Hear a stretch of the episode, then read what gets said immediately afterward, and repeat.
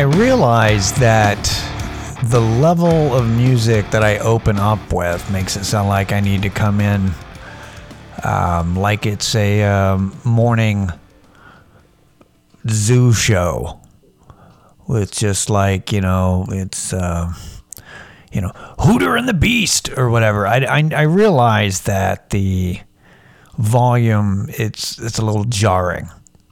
Um, but I have committed, even though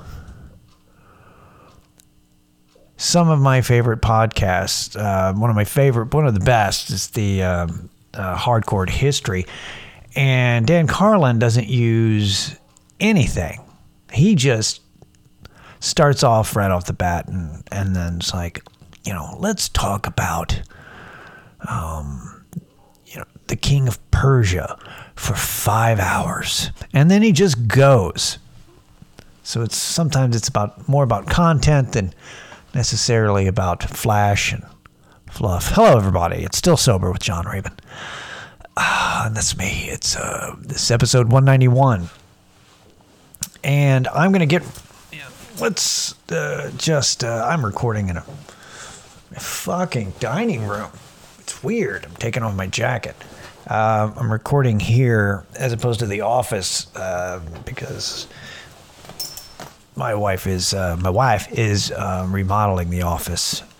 Thing is, I'm in a townhouse, so this room's actually directly underneath the office. So if you hear any noise, that's um,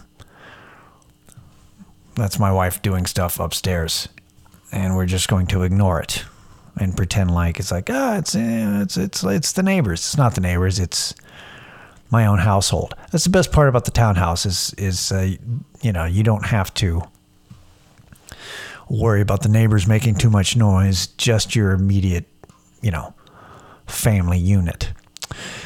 It's great. So this is where I'm at. But uh, let's get right into it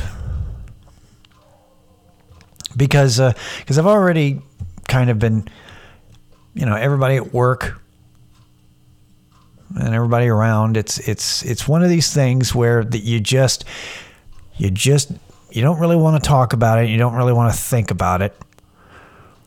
And you're just trying to. It's like, all right, let's just go about our business and just, oh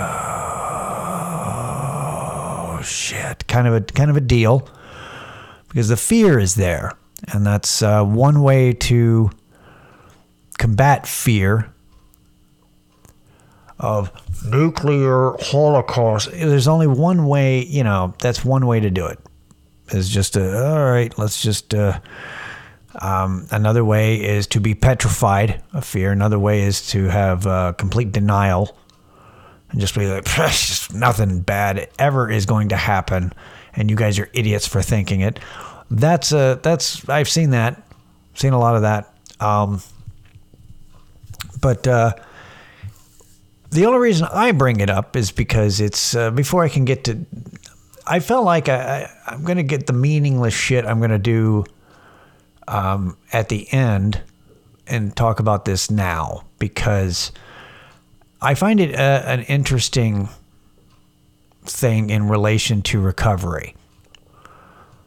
We're not going to talk about uh, you know war or uh, politics or um, anything that um, that I'd be you know basically talking out of my ass or regurgitating you know well I read and then pull up the article and pretend that I know it but I'm like staring at it like it's a cliff notes. We're not going to do that. There's enough people talking out of their ass. You don't need me also talking out of my ass even though that's what I do but I would rather talk out of my ass about something that I can speak to um, from a perspective of some knowledge. Like I don't, you know, I and when it comes to recovery, especially I don't know, there's uh, with a sense of dread and recovery, there's there's a, a, notion that you have to deal with in the back of your head. There's the, there's the voice that kind of tells you it's you know it's the fuck it voice that you know, as you go on successfully in recovery and sobriety, the voice gets kind of quieter and quieter. It, he gets he gets tired. He never goes away, but he's just like, ugh, fine, and he just kind of occasionally, and then he becomes passive aggressive. It's less in your face about God damn, we need a drink, and just kind of going, man, all right. Remember when we were cool though? All right, no, let's keep doing this, but don't you remember? You remember when we were cool? I do. We're getting old. This sucks. Are you sure you don't? All right. I'm just saying. I'm just saying. We could really use like it's it's very just and he's just annoying. But that voice, the demon on your back, the fuck it guy. Whenever there's something serious or the threat, no matter how small, but you know, but but legitimate and um, something that kind of rocks you to your core. It really doesn't take a lot from that position where you're genuinely afraid to go. Well, why not? Well, does it matter, man? Why are we why are we working out? If we uh you know if the world's gonna end and shit why do we need to look good for the world to end? You know just it it's it's a it the leap in logic looks closer. It's not but it looks closer. So you kind of do that just like hey fuck it sure you don't want to go you know let's just go grab something let's get fucked up so that we're, we don't we don't think about it what do you say and well, what do you say? Um, fuck off, because what typically happens in those situations is you do that. You know, if you do give in, you get a little bit of a reprieve, although it's completely ruined because you're at this point you're in your sobriety. If you relapse, you don't get to enjoy it. That's the worst part about sobriety is it ruins relapse. Like the relapse would be so much better if you could just immediately go and guilt free pleasure, but it's not there. That's not what happens. It's always immediately like, fuck. I mean, this feels good, but now it doesn't feel as good. And oh, here comes the guilt.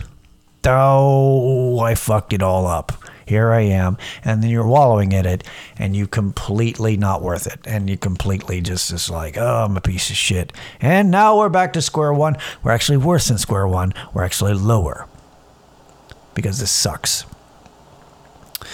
So, the question is, what do we do? How do we combat this? Right?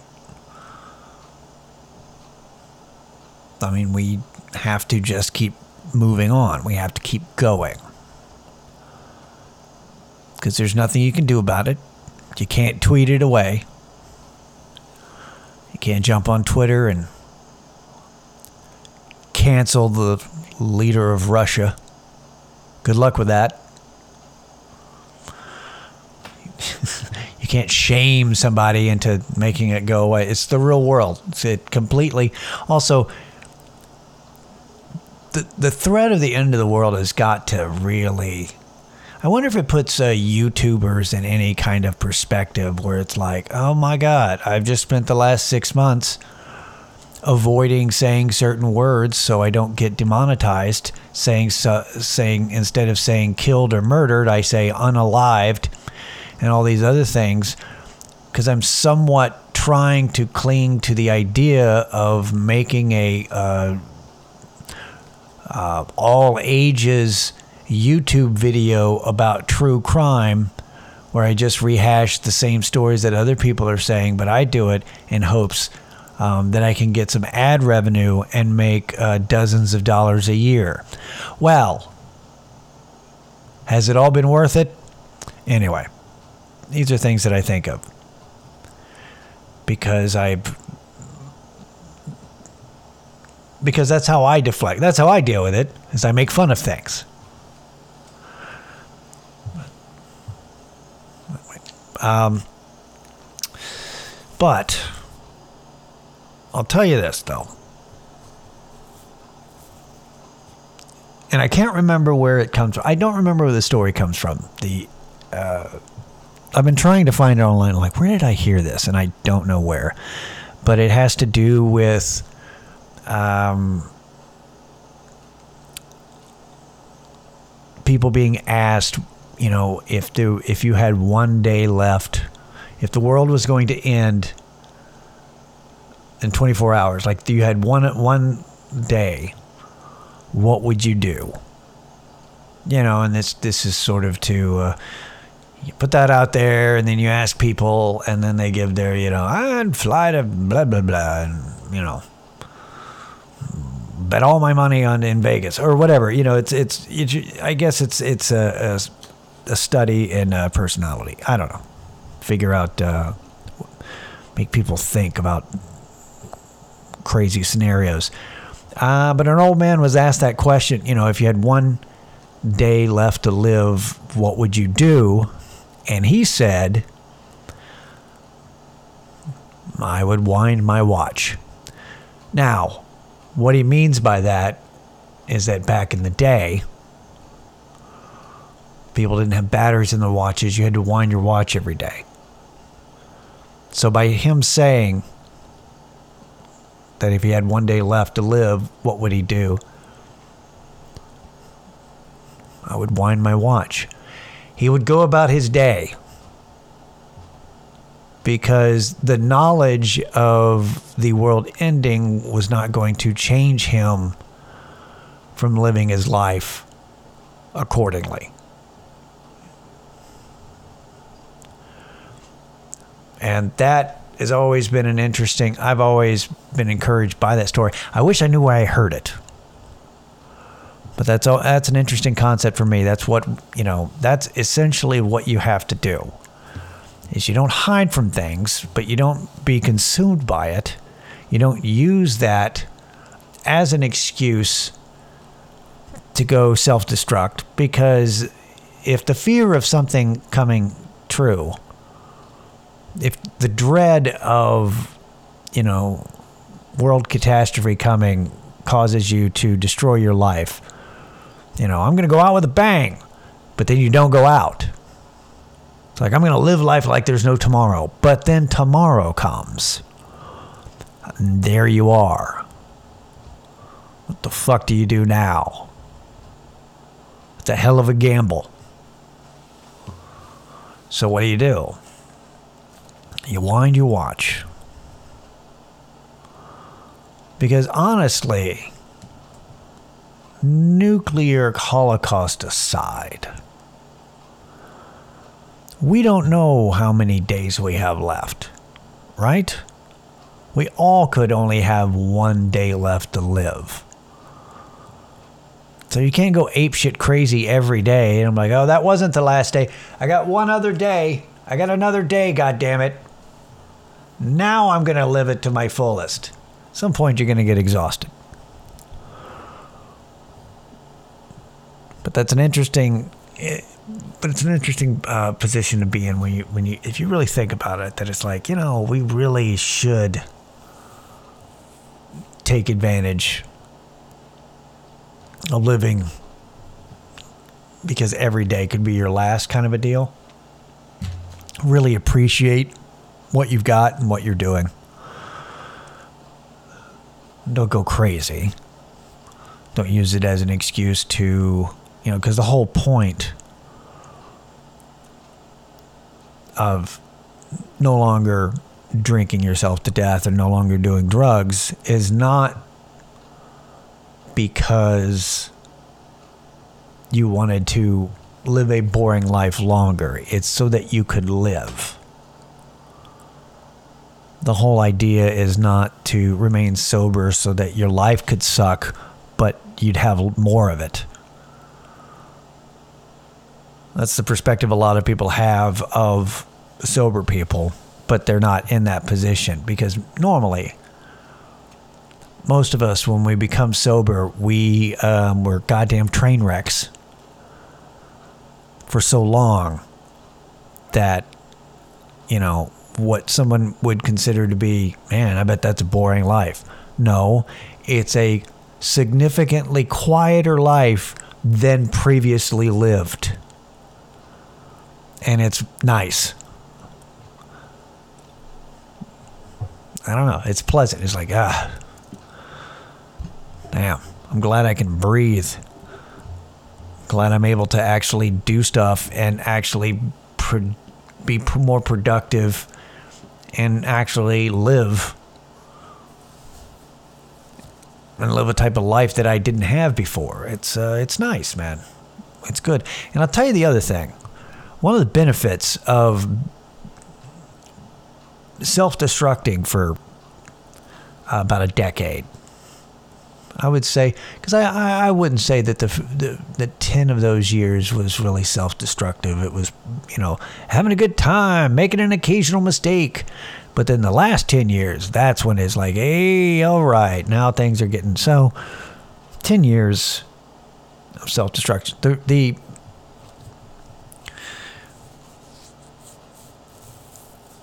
if you're like me and you're in recovery, by the way, if you're a sober person, I hope you're staying sober during all of this. If you're not a sober person, hope you're staying sane. Thank you for sticking with me so far. Um, one of the benefits, one of the things I, I like to tap into is remembering my low points and what I've how I've made it through and how lucky I am. Because I'm a lucky motherfucker to make it this far. And so are you, sober person. Think about all the times you should have died at this point, and somehow you made it. I think almost dying makes things. Uh, I don't know the fear of death. It, and I've said it before that it, it's just not. Uh, it's not as scary because I feel like I've because I've almost died. Like I've had to been re, I've been revived. I've come out of nowhere. Like I went into nothing and then I came out of nothing a couple of times. Um, and there's nothing like coming out of nothing and the first thing you see are paramedics, you're just kind of like, Jesus, again? Um, so the fear of catastrophe and everything is just, uh, I don't know. There's something about being reflective and going back to low parts when you wish you were dead and then you weren't. You're disappointed that you didn't die. And then it got better and then eventually appreciative that you didn't die.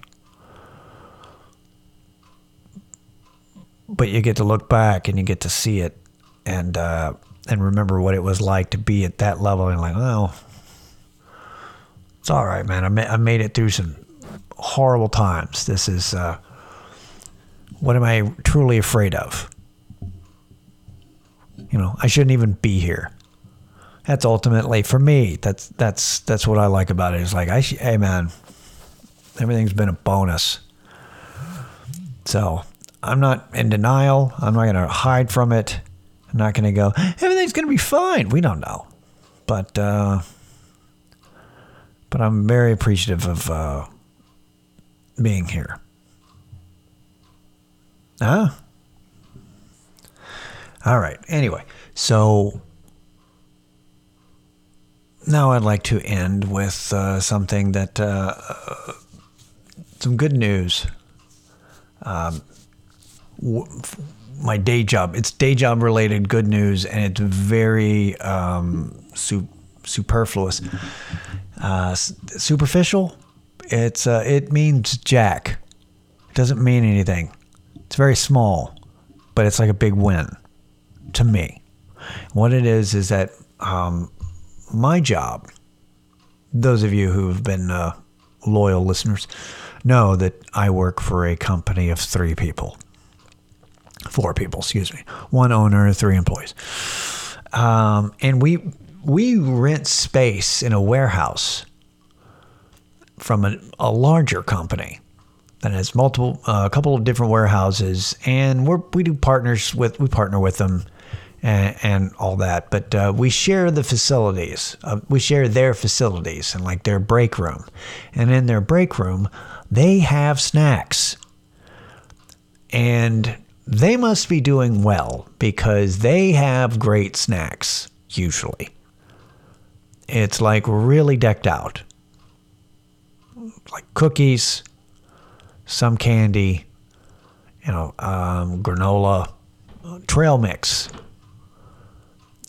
And sometimes some of their snacks kind of suck.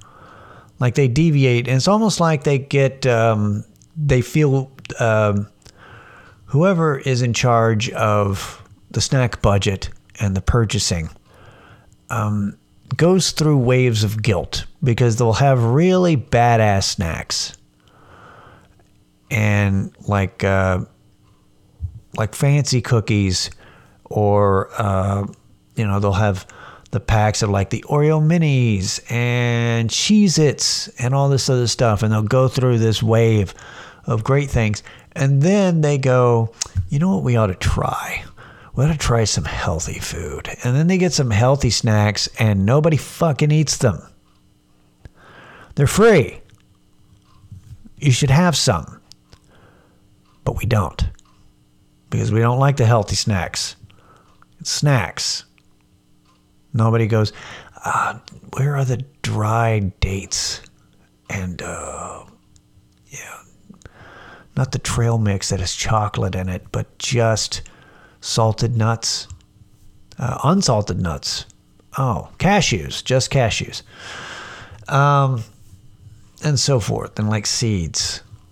And like not like good seed, not like sunflower seeds, like some kind of fucking, you know, it's a good source of protein and it tastes like shit. Have some. Uh, so they go through these waves. Well, the wave that we just got off of was a wave of sun chips. Do you know what sun chips are? They're goddamn awful. That's what they are. They're chips that are quote unquote healthy. Now, by healthy, they're less bad for you than regular chips, but they're basically made out of um, they're made out of grain instead of potatoes, and that should tell you immediately what's wrong with them. They're not potato chips; they're whole grain chips. They suck except for the French onion. Uh, the French onion sun chips um, are passable. It's like this is better than nothing. Thank you, slightly better than nothing. But they've been awful. And they've lasted a while because you know we've we've slowly kind of fed off them. And that's the problem is they don't re-up because there's plenty of chips. Oh, there's plenty of chips left. We're not eating them. That's why they're still there. Throw them away. It's almost like I should have, had I really thought about it, I should have been throwing a bag of these fucking things away every day. Or at least two every day. Just wasting food. I know. But you know, come on. It's it's like it's like nobody's really eating them. The French onion ones go like that. They're the, they're gone for. So the only things. So it's always like the regular. The regular chips are like the last ones, and it's like, look, if your chip, the regular flavor, which is like the original, you know, the um, hey, this is the OG chip. If nobody likes those, fuck your chip. Fuck it right in its chip face. It sucks. I hate sun chips. And I can't complain about it because technically I don't work for this company. I don't know even know if I'm if I'm allowed to be having these snacks. I do cuz you know, it's they don't care, but they've got a snack budget whether, you know, I partake or not. Um, I haven't been told not to. So I can't just go up, hey man, the fuck's up with your snacks? Like that seems weird, right? A not your somebody who's not your employee giving you shit about employee snacks. Yeah, so I can't say anything, which is why I'm saying it here. All of this to say, they finally change. Like I said, they he goes they go through waves. The purchasing tastes, you know, it's like, hey, uh, from what I understand, they like to go through a variety. They never get the same things over and over and over again. So we have finally, finally moved on from sun chips, and you, I can't believe this. This is this is what we switched to. Oh my God, we have switched to Pringles. Fuck yes, yes. After a drought of good chips. We haven't had, I can't remember the last time we had good chips. I think we had, um, you know, we had Frito Lay before their, they started treating their uh, employees like shit, and we moved away from them. So Frito Lay was like the last good chip, I think, and we've gone through different different things, and it's, it's been terrible. But motherfucker, Pringles, man, and it's not a lot. It's downside it's like this. It's this little container. It's like uh, one fourth of a normal, you know, the normal um, tennis ball package of Pringles. So it's one fourth of that, and then that's like half. So I guess one eighth of a stack of Pringles. You're getting one eight. It's like eh, it's enough. Yeah, it's you want to have another one, but you don't want to be greedy. You know, little. You know, just let's take one container at a time. They got fucking Pringles and they got regular, which are great, but then they got sour cream and onion Pringles. It made my Monday. I'm not going to lie. It wasn't a great day at work. We had a lot of stuff we had to do. It sucked. But I had my Pringles. So that's what I say. Those are the two things you should do wind your watch, and make sure you have your Pringles. Huh? Awesome. Thanks for joining me. Um, we will see you next week. Still silverpod at gmail.com if you have any uh, questions or comments that are positive to neutral. And we'll see you next week. Later.